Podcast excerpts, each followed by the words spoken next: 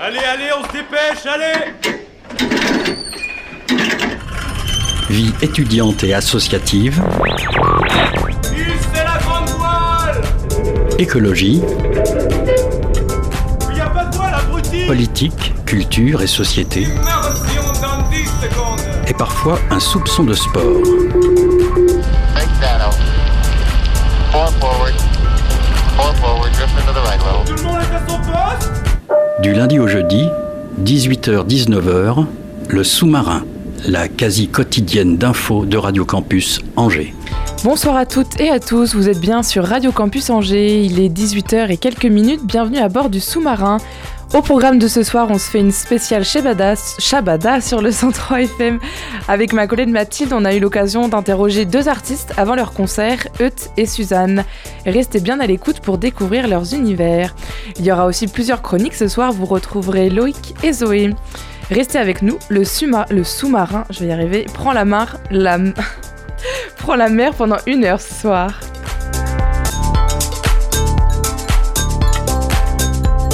Le démarrage est un petit peu compliqué. Bon, je vous le disais à l'instant, on a pu rencontrer Euth la semaine dernière avec Mathilde. Son concert qui a eu lieu le 3 mars dernier était programmé dans le cadre du mois du genre de l'Université d'Angers. Euth est revenu avec nous sur son parcours musical et personnel. Euth, bonsoir. Bonsoir. Nous sommes au Shabada avec toi ce soir, euh, juste avant ton concert qui a lieu tout à l'heure à 20h30. Le concert que tu vas donner s'inscrit également dans le cadre du mois du genre de l'Université d'Angers. Comment tu te sens pour ce soir? T'es pas trop, pas trop stressé? Non, je stresse jamais avant de monter sur scène, à vrai dire, parce que, euh, comme Barbara disait, moi, je, je, ne stresse pas parce que je sais pourquoi je suis là. Donc, euh, à partir de ce moment-là, je crois que le stress, c'est un peu le, la signification de la figure de l'imposteur et, et j'essaye d'avoir cette chose le moins possible, quoi. Je sais juste, euh, j'ai envie de prendre du plaisir et d'en donner. Donc, c'est tout. Comment tu t'es préparé pour ce concert? Mentalement, c'est tout.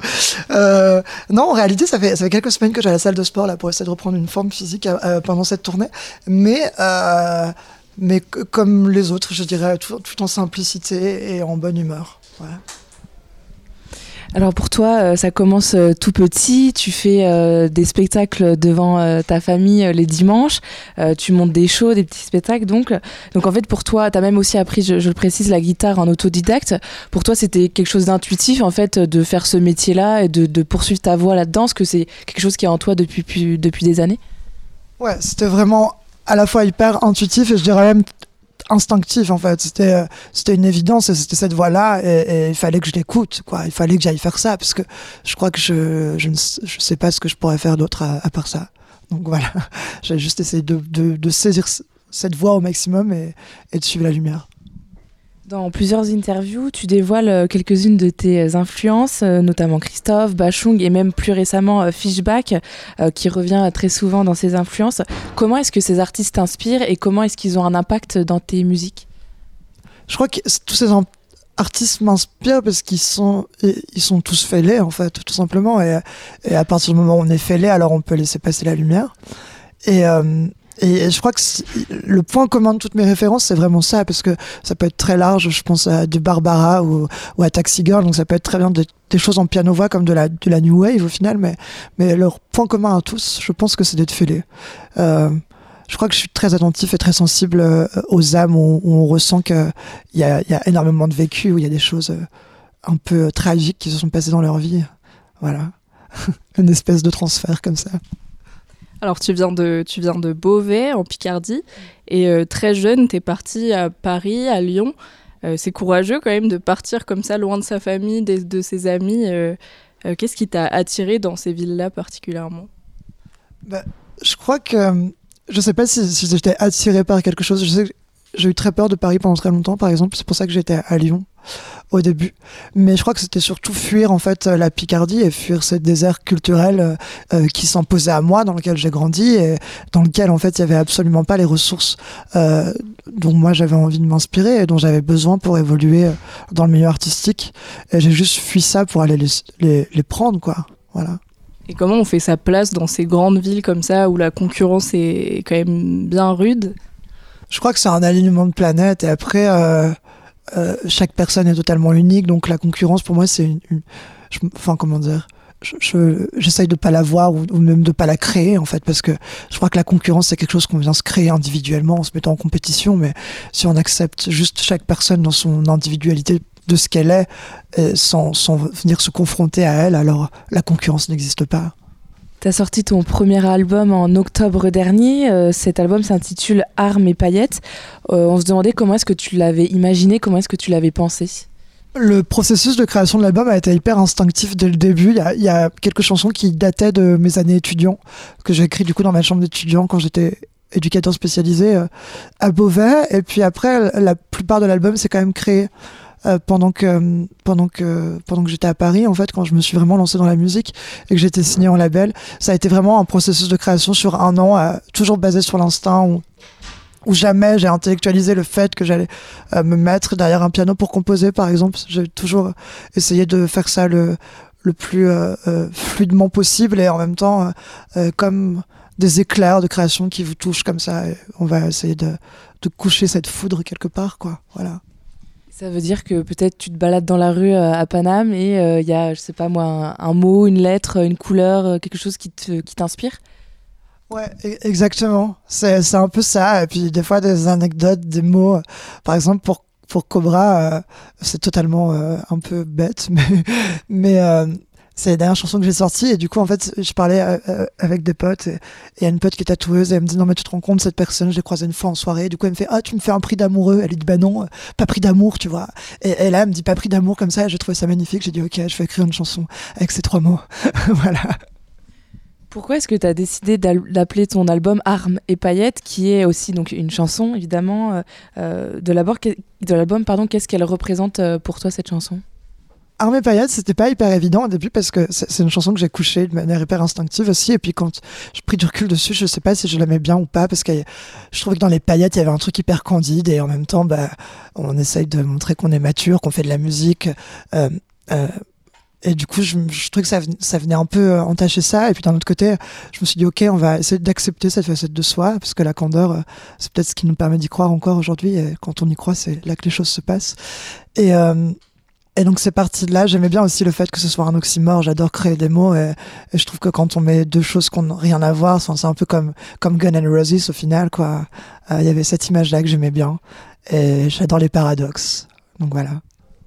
Alors ton premier titre, c'est euh, c'est La tête pleine qui représente euh, la génération d'aujourd'hui qui souffre du manque. C'est ce que ce sont tes propres mots. Que- Qu'est-ce que tu veux dire par là? Pourquoi ce- cette chanson? Bah, j'ai l'impression qu'on est dans une société où on a quand même un peu accès à tout tout le temps, euh, euh, avec notre téléphone notamment, et on, on a, en tout cas, la frustration est quelque chose de d'assez complexe. J'ai l'impression euh, pour euh, pour mes pères et, et pour la génération qu'on est. Euh, la tête pleine, c'était vraiment pouvoir résumer ça. Et à la fois, je crois que j'ai écrit cette chanson entre deux dates Tinder que j'enchaînais à Paris, tu vois. Et je sais pas, ça faisait deux semaines que je venais de rencontrer un mec, il a dû me plaquer, j'ai dit ok, non. Et c'est, mais euh, c'est plus profond encore, tu vois, c'est, c'est, c'est même pas euh, la peur du manque de l'autre, c'est, c'est, c'est comment se suffire soi-même au final en fait. Et, et je crois qu'à la fois on est là-dedans, mais à la fois je trouve qu'on est une génération qui remet tellement de choses en question et qui vient abattre tellement de cartes et tellement de, de, de questionnements euh, sociétaux. euh, et en même temps, c'est vrai qu'on on a grandi dans cette société qui est de plus en plus individualiste, mais je trouve qu'on on est dans une forme d'individualisme, mais pour le mieux et pour la bienveillance, quoi, pour, pour l'épanouissement de chacun en fait. Donc il y, y a un peu un truc antinomique dans cette chanson, mais, mais voilà. Alors dans ton titre euh, Corps et ego, tu t'adresses directement à ton ego et à, ton corps aussi. Tu parles du rapport au corps en ces termes. T'es pas bien dans la cage qui te sert de corps. Est-ce que c'est une musique qui, toi, t'a permis de te réconcilier avec ton corps?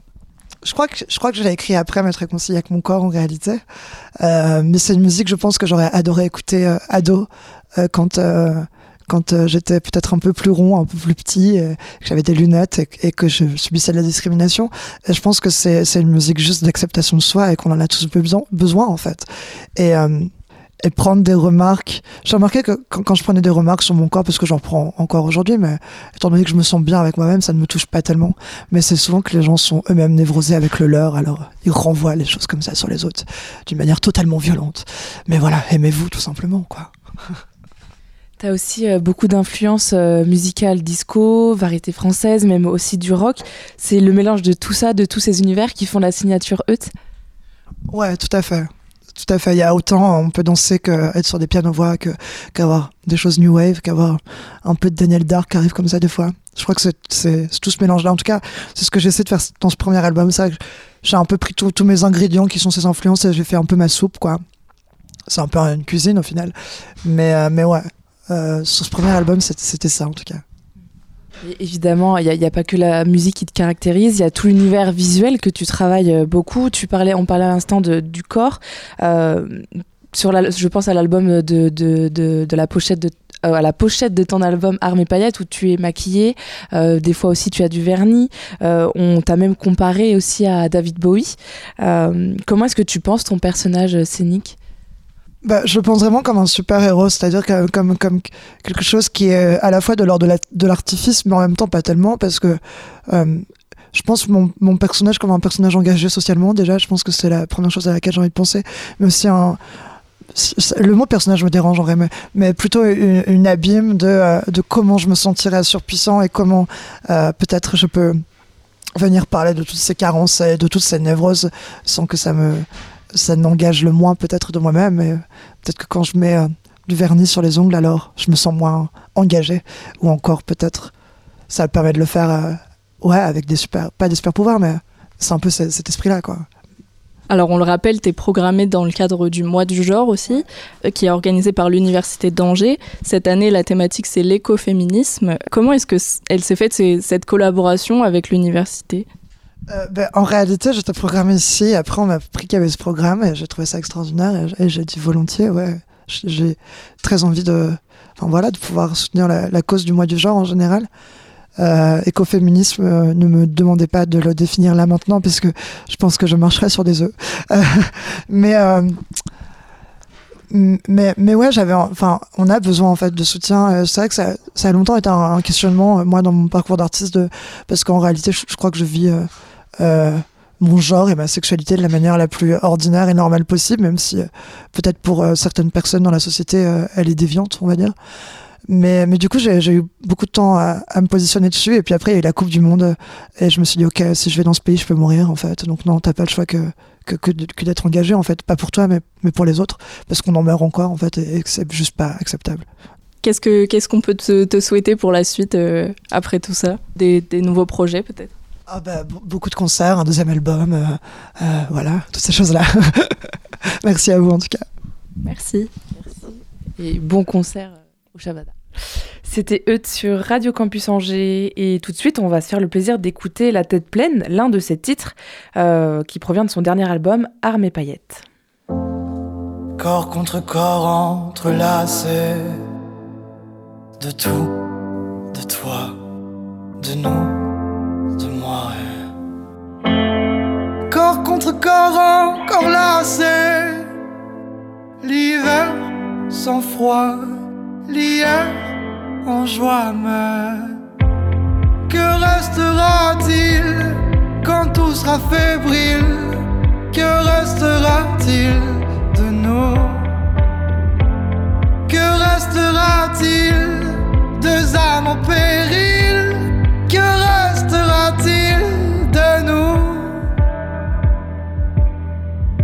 Car j'ai la tête pleine, pleine de toi. Faudrait que tu reviennes, reviennes à moi. Car j'ai la tête pleine, pleine de toi. Faudrait que tu reviennes, reviennes à moi.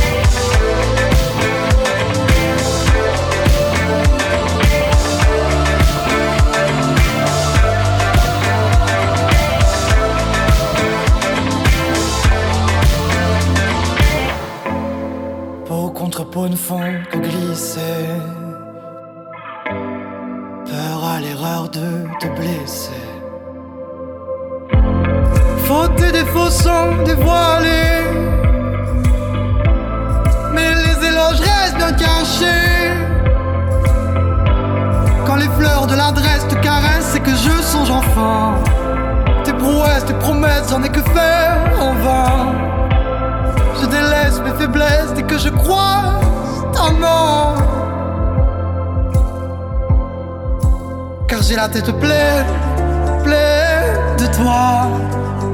Faudrait que tu reviennes, reviennes à moi. Car j'ai la tête pleine, pleine de toi. Faudrait que tu reviennes, reviennes à moi. Car j'ai la tête pleine, pleine de toi. Faudrait que tu reviennes, reviennes à moi. Car j'ai la tête pleine, reviennes, reviens à moi.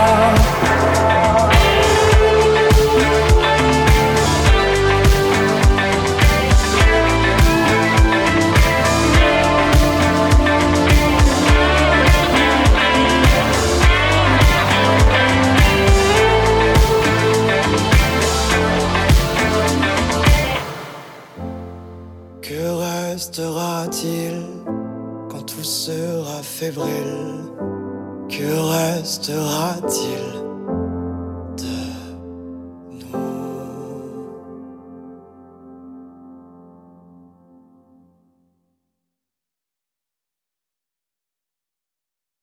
18h-19h, le sous-marin sur Radio Campus Angers.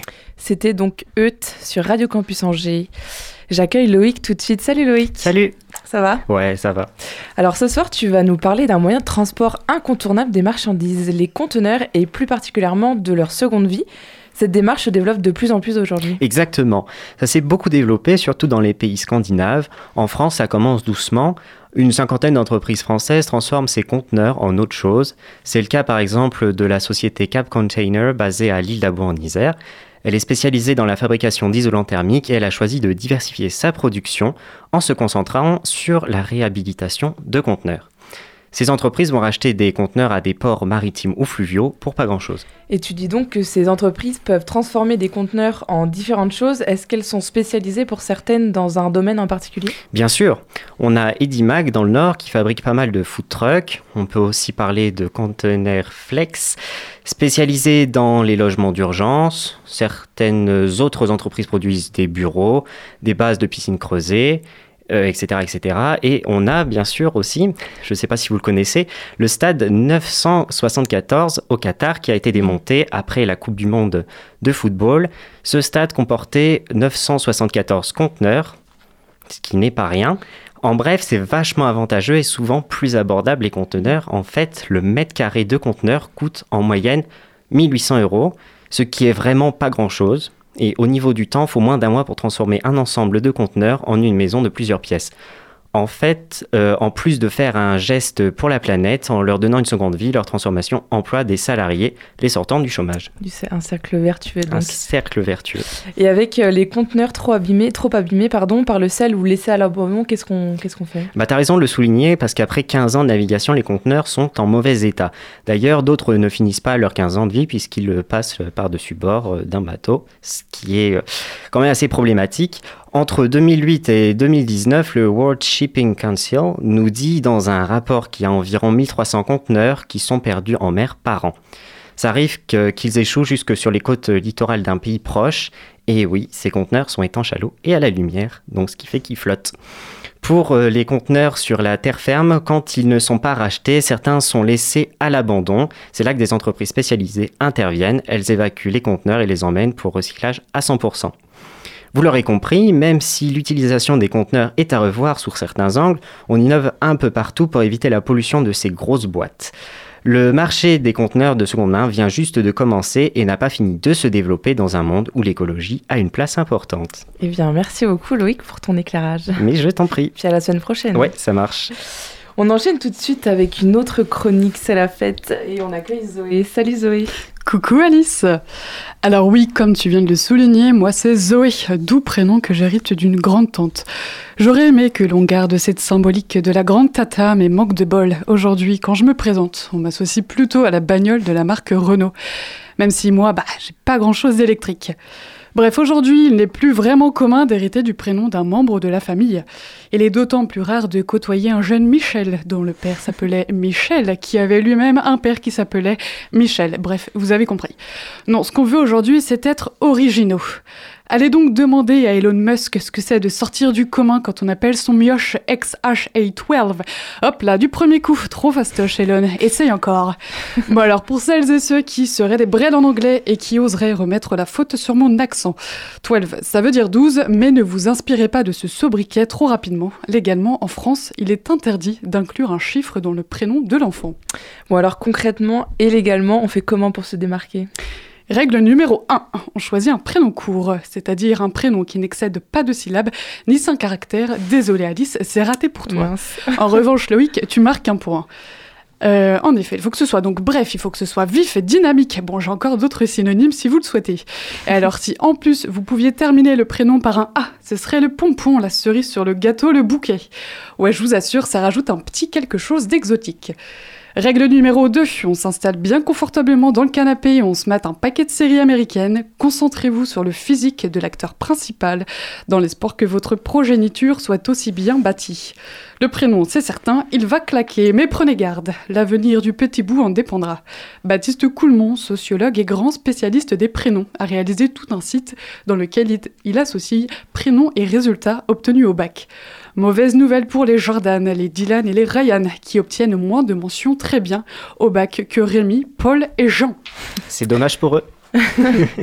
alors une petite dernière astuce peut-être. Bon et alors j'ai dégoté en effet un ingrédient secret et attention, celui-ci concerne aussi tous les prénoms qui n'ont pas pour objectif d'être dynamiques et fougueux. J'ai nommé la technique du j'ai modifié l'orthographe pour pas faire comme tout le monde. Et est-ce qu'on leur dit à ces gens-là qu'on fait pas la différence quand c'est dit à voix haute? Hop, pour illustrer, je reprends les travaux de Baptiste qui s'est penché sur les Kilian. En effet, parmi les Kilian, comme on retrouve connu, on retrouve l'alpiniste Kilian Jornet, le handballeur Kilian Vilmino ou encore le basketteur Kilian Ace, tous sportifs, vous l'aurez remarqué.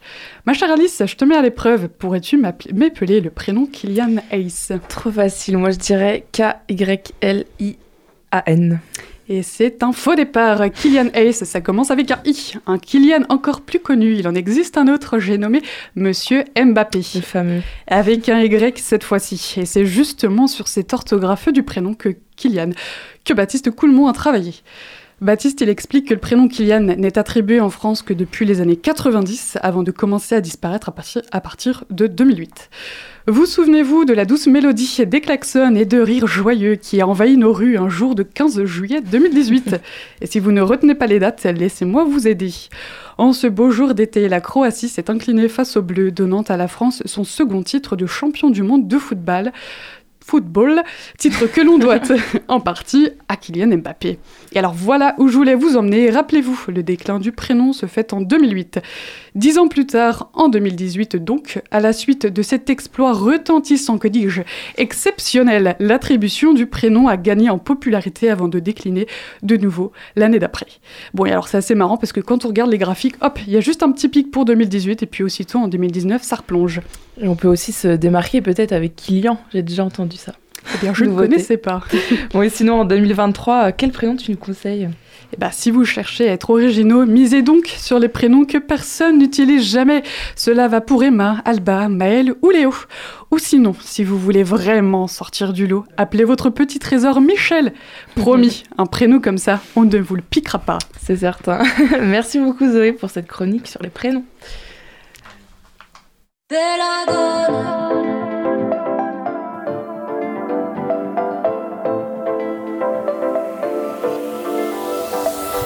est spécial, un peu mystique.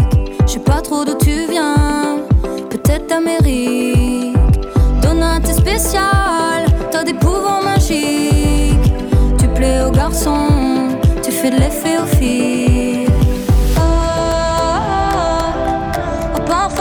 Oh, Donna, quand tu tournes sur la piste, Bella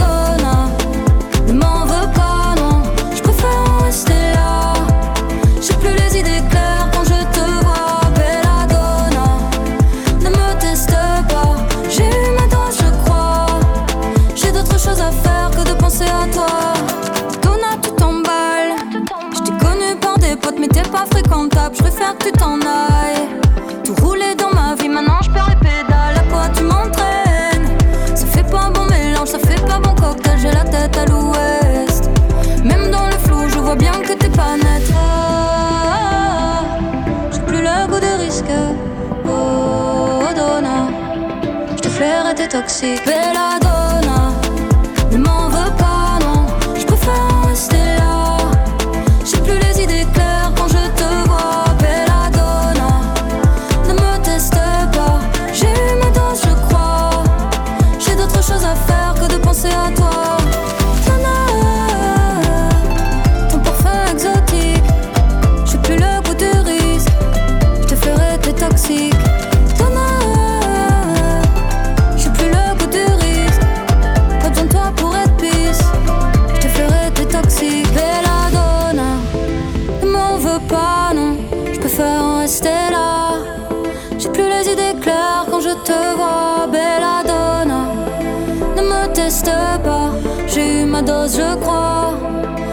J'ai d'autres choses à faire que de penser à toi. Belladonna, ne m'en veux pas, non. Je préfère rester là. J'ai plus les idées claires quand je te vois. Belladonna, ne me teste pas. J'ai eu ma dose, je crois. J'ai d'autres choses à faire que de penser à toi. C'était Belladonna de Suzanne sur Radio Campus Angers et justement on a eu le plaisir de l'interroger hier avec Mathilde qui elle, elle était en concert au Shabada hier soir. Suzanne, bonsoir. Bonsoir. On est avec toi au Shabada, ton concert euh, a lieu ce soir. Comment tu te sens euh, avant de monter sur scène en général? Avant de monter sur scène, écoute, comment je me sens euh, Ça dépend, tu vois, ça dépend à, quel moment tu me prends, quoi. Si c'est euh, quelques heures avant, genre 8 heures avant, ça va, je serais certainement en train de faire un peu de sport, euh, en train de manger une soupe miso, tranquille. Si tu me prends deux minutes avant, c'est euh, c'est un autre truc. Il y a beaucoup de trac et je suis à deux doigts de m'évanouir et euh, je me demande ce que je fais là. Et puis après, j'y vais et, tout va mieux, tout prend du sens. T'as une préparation particulière avant tes concerts? Tu parles de soupe miso, euh, sport. tu, tu, fais, tu fais quoi? T'as des rituels? Ouais, j'ai euh, ouais, ouais, j'ai des petits rituels. euh, je pense que c'est important, tu vois, dans une tournée. euh, bah, surtout que j'ai la chance d'avoir une grosse tournée. Pour le coup, ça fait 4 ans que je tourne et on a dû euh, dépasser les 370 dates. Donc euh, moi et les techniciens aussi qui me suivent, c'est vrai que c'est cool qu'on soit tous en forme, quoi, tu vois. Ça peut aller très vite d'être fatigué. Donc le matin, on fait des cours de sport, ça arrive. On fait de l'aérobic, comme dirait ma technicienne Justine. Moi, j'appelle ça du hit, quoi. C'est du cardio. On, se, on essaye de voilà du cardio, du renfort, etc. Moi, c'est vrai qu'avant de monter sur scène, j'ai besoin d'échauffement parce qu'il y a beaucoup de mouvements. J'utilise beaucoup la danse, le mouvement, le corps, quoi, euh, dans, dans mon show. Donc, pour éviter de me claquer euh, quelque chose à la première chanson, euh, ouais, c'est toujours mieux de, de faire ça. Et oui, il y a de la soupe miso avant chaque concert. Je sais pas pourquoi la soupe miso, j'aime ça, la vegan particulièrement. Et, mais ça me donne la pêche, un peu d'algues. Alors aujourd'hui, on est le, le 8 mars, euh, c'est la journée internationale pour les droits des, des femmes. C'est sûrement pas un hasard si ton concert est programmé aujourd'hui. Tu, écris et tu chantes sur les femmes, le plaisir féminin aussi. Qu'est-ce que ça représente pour toi le fait de, jouer ce soir? Je, suis heureuse de pouvoir jouer euh, le 8 mars euh, et justement pouvoir chanter toutes ces chansons qui ont des thèmes effectivement qui, qui sont féministes, hein, j'ose le dire, parce qu'en général les gens me disent Ah, est-ce que tu es féministe? On sait pas trop, je sens qu'ils marchent sur des œufs, mais oui, je le suis, euh, parce que féministe après tout c'est euh, vouloir l'égalité entre le- les genres. Et euh, oui, j'ai des chansons comme Clit is Good qui parlent de plaisir féminin, qui a été censuré sur YouTube d'ailleurs. Je crois qu'en 2023, la, la société n'est pas encore prête à entendre que les femmes ont du plaisir aussi, même si on nous voit très souvent évoquer le désir et le plaisir pour les autres. Nous, on n'a pas trop le droit de dire que on peut avoir du, plaisir. Euh, je pense aussi à cette, ch- cette chanson SLT qui m'a quand même beaucoup révélé euh, au public, euh, qui parle justement d'une journée type d'une meuf qui peut se faire bah, agresser par des mots dans la rue ou au travail ou même sur Internet, etc. Et donc je suis heureuse de pouvoir jouer toutes ces chansons le 8 mars, mais tous les autres jours aussi, parce que je pense que c'est chaque jour qu'on doit défendre euh, nos droits, défendre ce qu'on a acquis et ce qu'on doit encore euh, euh, avoir pour, pour la suite, pour avoir une vie peut-être plus douce en tant que femme. On va revenir euh, plus précisément sur cette chanson euh, Clit is Good. Et justement, elle fait partie euh, de ton dernier album, Cameo, qui est sorti le 4 novembre dernier. Dans cet album, tu te livres, tu as écrit un titre qui s'appelle Océane, qui est ton prénom. Il y a un autre son aussi, À la Casa, où tu évoques ta famille, tes parents, tes frères et sœurs. À propos de cet album, d'ailleurs, tu... Affirmes aussi avoir tué Suzanne dans une interview. C'est un album qui est beaucoup plus personnel. Tu parles de toi avec moins de pudeur. Comment est-ce que tu expliques ce déclic? Alors, est-ce que j'ai tué Suzanne Non, parce que sinon, je serais pas là ce soir au Shabbat à. Mais je sais pas, j'ai peut-être dû dire ça à un journaliste qui a dû me dire Tu as tué Suzanne. Oui. euh, non, en quelque sorte, en fait, c'est pas tuer Suzanne, c'est une manière euh, surtout. euh, c'est vrai que ce qui m'est arrivé, c'est quand même un peu fou, quoi. Je, Suzanne, pour ceux qui ne le savent pas, c'est euh, le blaze que j'ai piqué à mon arrière-grand-mère. Euh, c'est vrai que de prendre ce, prénom-là, ça m'a permis, moi, de me sentir plus à l'aise pour écrire, pour, pour je sais pas, avoir m'émanciper aussi d'une certaine manière de, de cet océane à qui on avait dit tout le temps euh, ce sera pas possible, euh, on vient pas de ce milieu, chanteur, c'est pas un métier, tu, tu y arriveras pas. Enfin bref, tous ces trucs un peu où j'associais presque océane à l'échec, à la la fille du Sud qui, qui, qui, qui, voilà, qui stagne, entre guillemets, qui n'a pas le droit de rêver. Là où Suzanne m'a permis de faire de, de grandes choses, mais j'avais pas envie de tout mélanger. euh, parce qu'effectivement, après, quand tout à coup, j'ai eu un public qui, qui a commencé à dire Suzanne, Suzanne, Suzanne, euh, j'avais pas en- envie d'oublier qui je suis réellement, donc c'est-à-dire Océane. Et, euh, et donc, ça m'a paru assez euh, évident de me mettre un peu à nu euh, en démarrant ce deuxième album sur cette chanson euh, Océane.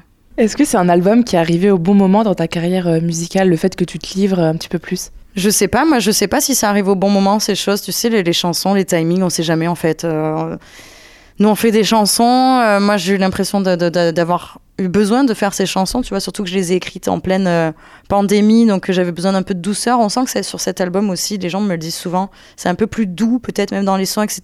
Il y a un brin de nostalgie, mais beaucoup d'espoir aussi. Je parle des choses essentielles, de la famille, des amis, tu vois, des gens qui finalement, euh, quand on est un peu en galère, on a besoin de. C'est ça, nos piliers, nos piliers pardon, c'est les gens qui est autour finalement, c'est tout ça. Et donc, euh, oui, cet album, je me dévoile un peu plus. Euh, moi, je pense que c'était important que le public qui me suit et entend mes messages sache qui y a derrière, peut-être. Après, euh, je vais pas faire euh, une carrière sur de l'ego trip et je pense pas que ça en soit non plus sur ce deuxième album. Mais euh, voilà, je pense qu'il y a toujours ma vision du monde et, et de ceux qui m'entourent. Alors justement, ça fait, ça fait maintenant une dizaine d'années que tu t'es lancé dans la musique, ou du moins que tu as été repéré par, euh, par un producteur. Et oui. Euh, tu as, été révélé par le titre L'insatisfait en 2018, puis La Flemme. Euh, quel, quel regard tu portes sur ces dix ans de, de carrière maintenant? Alors, non, franchement, 10 ans, je suis en train de recalculer quand même parce que il y a 10 ans, j'arrivais à peine à Paris. euh, ouais, c'est ça. Non, même, même pas, je crois que j'étais encore à Montpellier. J'étais serveuse dans un resto euh, à Montpellier, au Tommy's Diner. Euh, je servais des burgers et je regardais Elvis danser dans les écrans. Et je me disais, euh, pourquoi tu fais pas ça? Et c'est justement euh, sur un coup de tête, limite, dans ce restaurant que j'ai pris un Wigo pour aller à Paris. Et là, effectivement, il y a eu peut-être deux, trois ans où euh, j'ai euh, d'abord repris des cours de danse, des cours de chant. De mon côté, je travaillais chez Krishna euh, aussi, où j'ai une chanson qui s'appelle Krishna sur ce deuxième album, où je raconte l'histoire de Krishna, qui est mon patron, en fait, qui a été la personne chez qui j'ai posé un CV pour pouvoir payer mon loyer parisien. Et c'est là, en fait, où j'ai commencé à écrire mes chansons sur le coin du bar. Euh, J'avais quelques chansons lorsque j'ai rencontré un producteur, effectivement, enfin en tout cas quelqu'un qui a réussi à me, me présenter les bonnes personnes. Et avec ces bonnes personnes, euh, oui, c'est là où tout a commencé avec l'insatisfait euh, sur YouTube. premier clip, je savais pas trop ce que ça allait donner. J'étais dans ma combi. bon, je, je, moi, je comprenais pas trop que des gens allaient écouter cette chanson. Aujourd'hui, elle est à plus de 5 millions de streams, donc c'est complètement fou, en fait. C'est un gros chamboulement aussi pour un artiste, c'est arrivé à Paris, dans la capitale. euh, comment est-ce qu'on gère ça? Comment on gère l'arrivée à Paris ben Moi, c'est vrai que j'en avais toujours rêvé. euh, J'avais un oncle qui habitait à, Paris et donc on y allait parfois pendant les vacances euh, scolaires. Et euh, ma mère m'a- m'avait emmené voir l'Opéra Garnier et l'Olympia. Et je sais que c'était, il y avait quelques endroits comme ça à Paris qui m'avaient un peu happé. Je m'étais dit, ah, je, veux le revoir, je veux, y revenir, etc. Et c'est, ça m'est toujours resté un petit peu dans le coin de la tête. Mais effectivement, quand on passe du rêve à la réalité, quand on arrive à Paris, parce qu'il y a Émilie Paris et il y a le vrai Paris. Donc après, moi, j'adore Paris. Hein, c'est, la ville qui m'a permis tous les possibles, entre guillemets. Euh, mais quand on arrive au départ, ça fait très peur. Je crois que j'ai passé un mois euh, enfermé euh, dans, dans l'appart de ma tante qui nous logeait pour qu'on trouve un, un appart. Et j'étais un peu en mode, j'avais peur de sortir, tout allait très vite, le rythme était effréné, je savais pas où aller, c'était très grand, je connaissais personne. Donc oui, ça a été un, long chemin, quoi. J'aurais pu rentrer euh, très vite chez moi, mais je sais que j'avais besoin de faire tout ça, donc j'y suis restée. J'ai, trouvé le courage de rester dans la grande ville. Et justement, tu le disais à l'instant, tu travaillais aussi euh, à côté à Paris pour payer ton loyer. Et comment tu as réussi à gérer aussi euh, euh, le fait de vouloir garder ta passion à côté, écrire des sons, mais euh, le travail, la ville euh, effrénée, le, le tempo euh, Bah, c'est vrai que c'était une période qui n'était pas euh, évidente parce que moi j'avais euh, ce, truc en tête, je sais pas si on peut appeler ça un rêve, un besoin, un truc de, c'est urgent en tout cas, il faut que je le fasse, il faut que j'écrive mes chansons, etc. Je sais pas trop si ça va marcher parce que je me revois encore écrire sur le coin du bar euh, après avoir passé la serpillère comme tous les jours, quoi, tu vois. Tu rêves de l'Olympia, d'exister devant la foule curieuse, moi tu vois, je me rappelle de ça. Finalement, je l'ai chanté cette phrase-là à l'Olympia, donc c'est ça qui est, limite perturbant. Mais à ce moment-là, bah, j'avais ces deux travails, euh, donc euh, moi je considère pas la musique comme un travail, donc c'était vraiment encore une fois un besoin, mais à côté, oui, il fallait que j'ai quand même euh, de quoi payer mon loyer.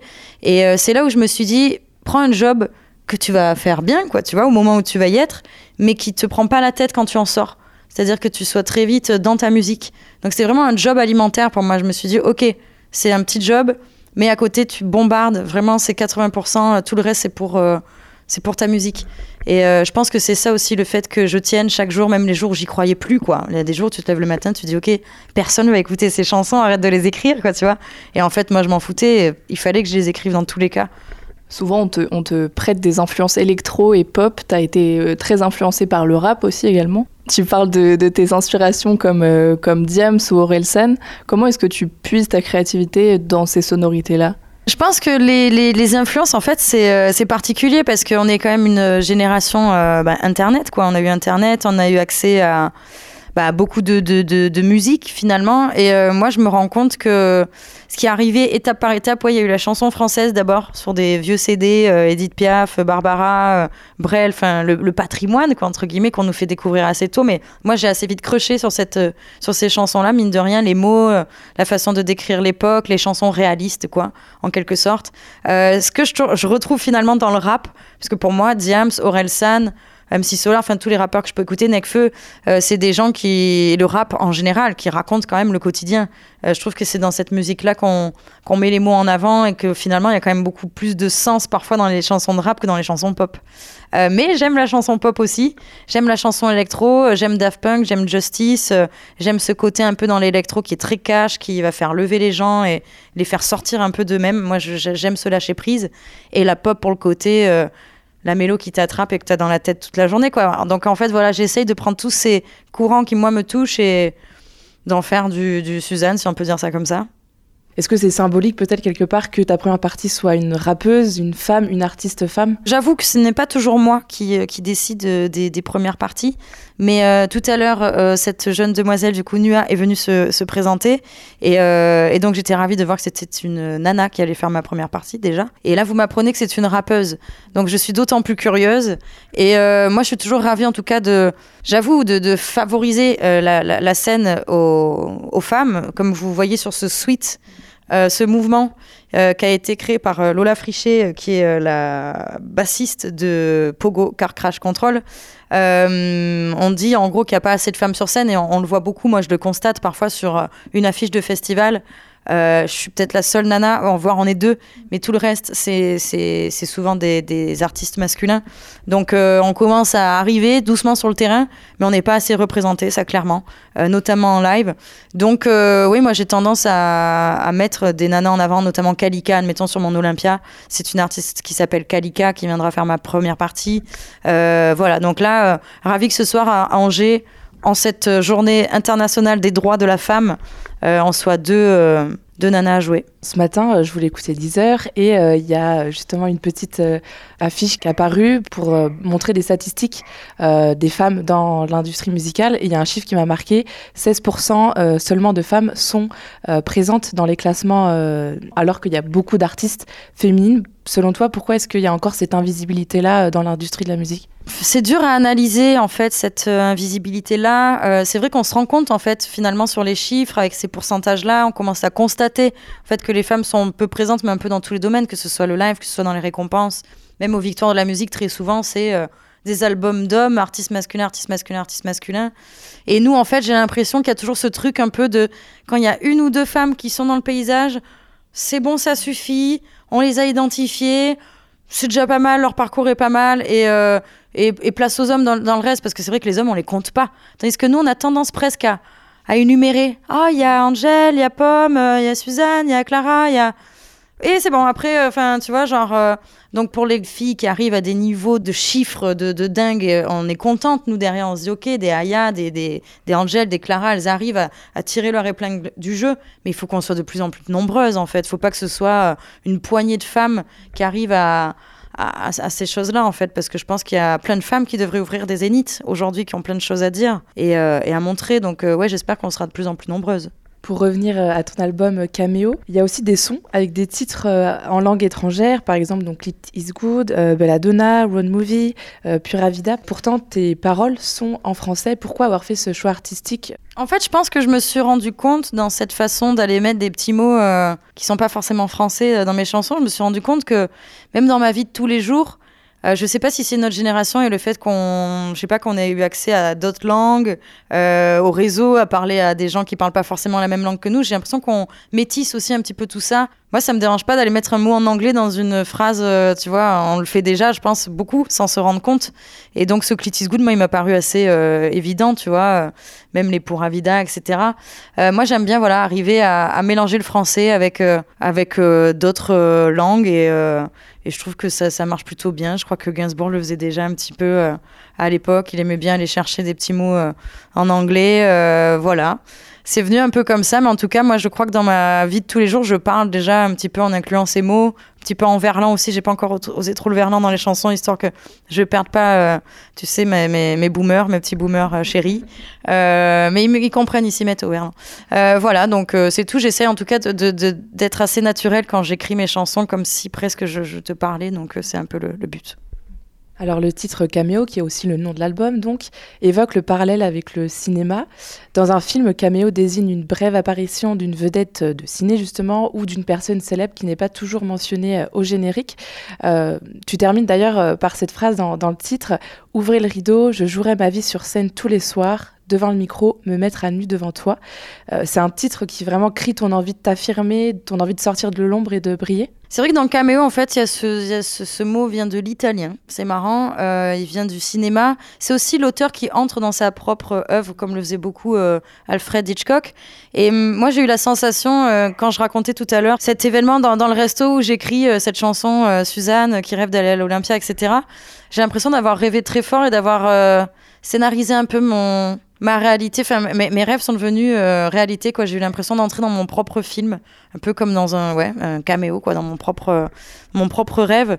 Ce mot caméo, il m'évoquait aussi une mise à nu. Donc, euh, j'ai l'impression de me présenter peut-être plus officiellement euh, dans cet album avec cette chanson Océane, mais aussi avec cette chanson qui termine l'album Caméo, où je dis qu'en gros, je je je je, je donne mon, mon c'est même pas un rêve à ce moment-là, c'est un besoin. Et, depuis que j'ai goûté à la scène, je pense que si un jour je n'y monte plus, je sais que c'est quelque chose qui, qui fera que je serai pas vraiment moi-même en fait. C'est c'est ça que je sais aujourd'hui. J'ai toujours couru après cette scène, toujours rêvé de cette scène et je crois que c'est pour ça que je rêve de faire ce métier. C'est pour le partage et la scène. Donc si un jour j'ai plus ça, là d'ailleurs, je sais que ma tournée risque de s'arrêter en 2024 parce qu'il faut bien que je quitte la scène un jour. Ça fait cinq ans que ça dure et c'est magnifique. Mais j'appréhende beaucoup et effectivement, le rideau, j'espère qu'il se réouvrira euh, vite et bientôt, mais ça fait flipper, ouais. Alors pour revenir sur ton titre euh, Clit is Good, c'est une ode au, plaisir féminin, c'est un sujet encore tabou aujourd'hui. D'ailleurs sur YouTube, euh, le, mot clit ne, passe pas. Quand on, veut visionner ton clip, il y a un message d'avertissement qui apparaît. Tu as fait appel à, Charlotte Abramoff pour, pour tourner ton clip. On rappelle le travail de, de cet artiste qui a notamment euh, collaboré avec Angèle ou encore sur le visuel du magazine euh, Sex Education.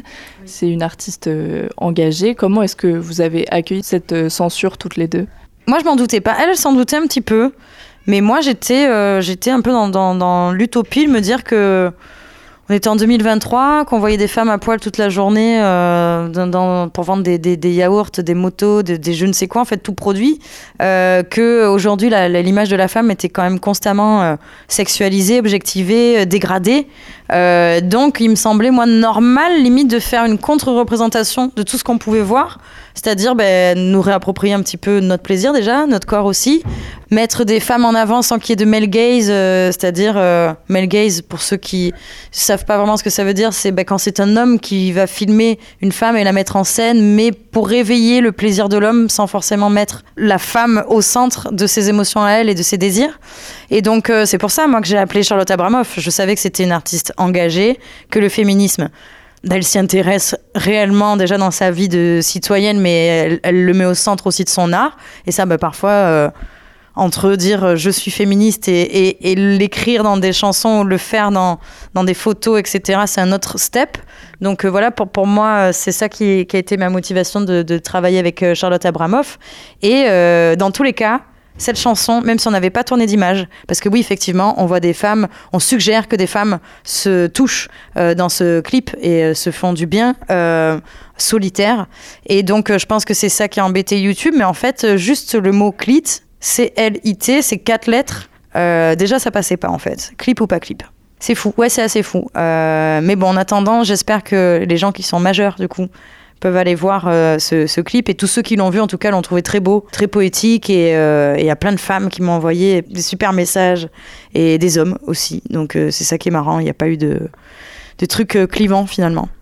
C'est dans ce que tu disais, c'est fou qu'il enfin, qu'il soit censuré alors qu'on voit des images beaucoup plus violentes euh, dans d'autres clips ou dans d'autres images sur Internet. Ça circule librement, c'est assez dingue, quoi. C'est quand on voit ce qui circule sur Internet, parce que quand même sur, sur, sur le web, c'est euh, un peu le, la, niche de, de, de, du, porno, etc. Enfin, c'est là où on trouve le plus justement euh, des, des images qui vont dégrader complètement euh, euh, la femme. Et, euh, on sait tous, en plus que les jeunes, euh, là, c'est cette censure qui interdit aux mineurs de voir euh, ce clip.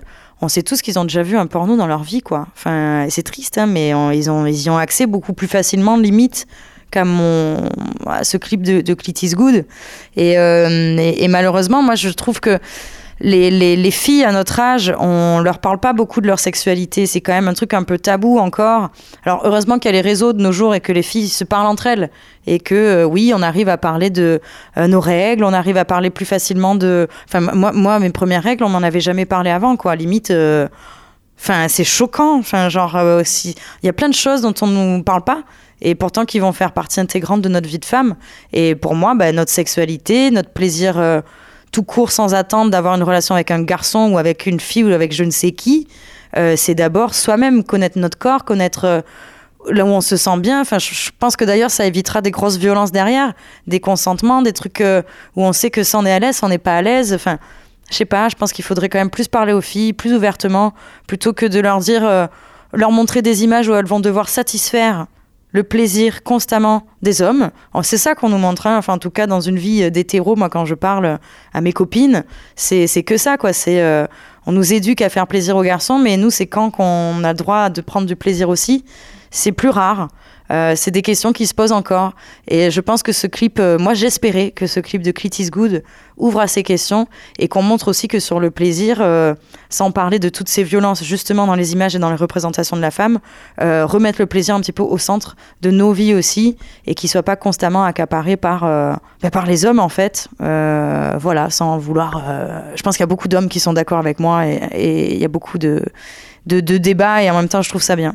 Je pense que la sexualité des filles, nous, quand on commence justement à, arriver dans la puberté, euh, déjà, on nous parle très peu de notre corps qui se transforme, euh, on nous parle très peu du fait qu'on aura nous aussi des désirs, parce que on parle beaucoup des, garçons qu'à cet âge-là, c'est normal qu'ils fassent euh, plein de choses avec leur corps, qu'ils se découvrent, et c'est super, les gars, allez-y, hein, c'est normal, c'est naturel. Là où nous, une espèce de gros silence un peu gênant, où nous, on n'ose même pas trop se poser la question, t'es un peu toute seule avec toi-même. Bon, bah, le jour où tu le dis à tes copines, tu sais pas trop comment ça va être reçu. Là, j'ai l'impression que même nous, entre femmes, euh, il y a un truc où on s'en parle peut-être plus librement, quoi. Il y, a un truc moins gênant, euh, moins, euh, oula, bah, ça, c'est des choses, euh, tu gardes pour toi, sinon c'est déplacé. En tant que femme, d'aller parler de ces choses-là, c'est déplacé. Euh, euh, J'entends encore des expressions, des, je sais pas, des trucs genre Marie, couche-toi là, ou machin.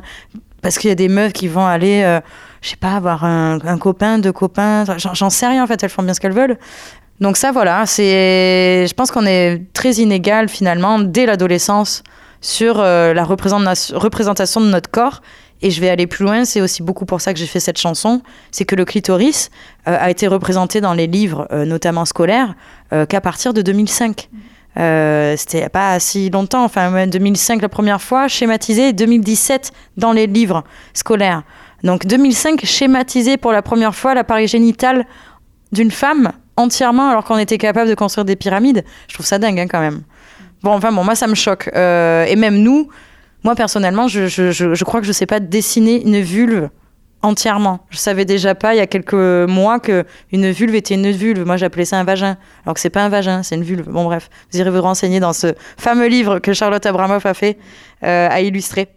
Oui, justement, c'est cette, euh, ce message de normalisation aussi de la sexualité des femmes que tu voulais passer euh, par, avec ce clip, parce que pour ceux qui ne l'ont pas vu, on voit des femmes et des corps différents aussi, euh, une femme plus âgée, et souvent leur sexualité, elle est invisibilisée en fait.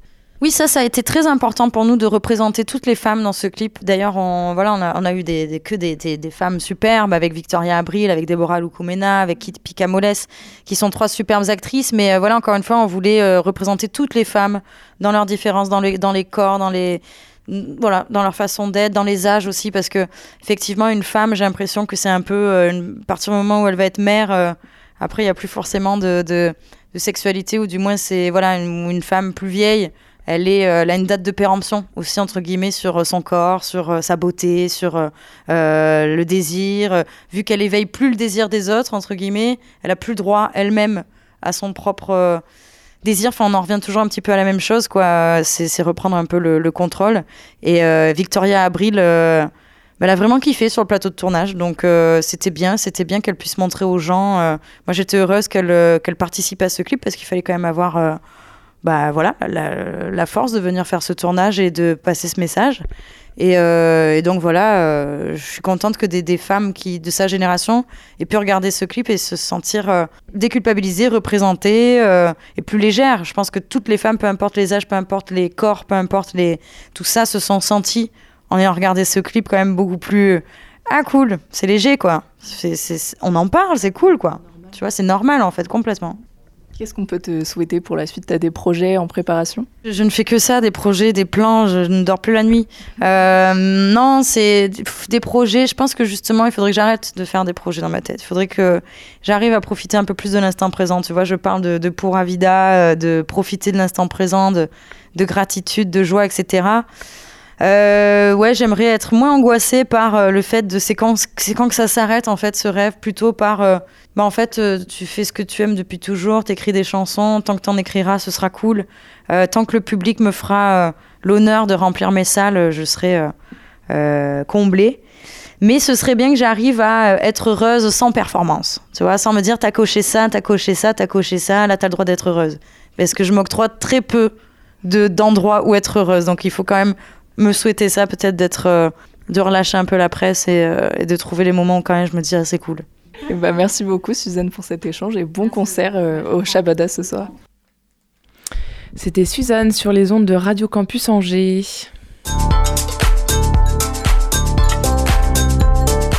Petite surprise, les auditeurs, les auditrices qui nous écoutent, vous avez 4 places à gagner pour le concert de Martin Luminet ce soir au Shabada. Rendez-vous sur euh, Insta, 103 Campus Angers. Les 4 premières personnes pourront gagner euh, les, quatre, enfin, les, les places. Il y a une place à gagner 4 places, 4 personnes. C'est ça. Rendez-vous sur Insta. Et on se fait le plaisir d'écouter donc une chanson de Martin Luminet. Monde. D'abord, il y a eu la paix. La paix qu'on entretenait chacun en posant un flingue sur la tempe de l'autre. Puis il y a eu les hommes. Beaucoup d'hommes. Que des hommes. Pour bien faire tenir tout ça, on a mis des murs. Dans les têtes, dans le ciel, dans le désert, dans la mer. Fallait pas qu'on s'inquiète. On avançait, sans progresser certes. On faisait croire, on avançait. Mais c'est comme tout. Pendant une chute, on croit toujours voler. Si c'est la fin de ce monde, ok. Si c'est la fin de ce genre humain sans humanité, ok. Si c'est la fin de l'autodestruction, ok. On nous a trop demandé d'unir nos forces. On pourrait unir nos faiblesses. Unir nos faiblesses. Unir nos faiblesses. Unir nos Allez reste, allez reste, allez reste, allez reste, on est fort C'est pas de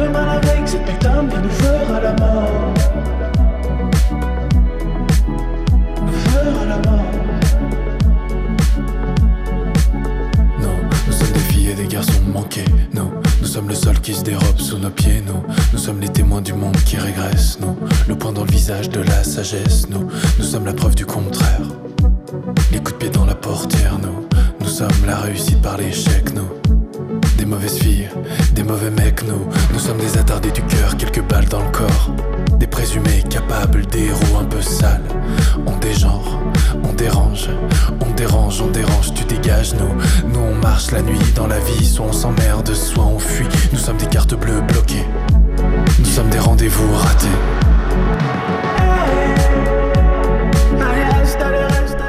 Vous l'aurez compris, Radio Campus vous régale ce soir. Rendez-vous en story sur le Insta 103 Campus Angers. Vous pouvez gagner jusqu'à 4 places, 4 personnes, 4 places pour Martin Luminet ce soir euh, au Shabada, donc euh, faites-vous kiffer. Nous sommes plaisir d'offrir, joie de décevoir. Nous sommes la face cachée de la belle histoire. Nous sommes plutôt bien élevés. Nous sommes une sexualité accidentée. Nous sommes un joli film d'erreur. Un joli film d'erreur.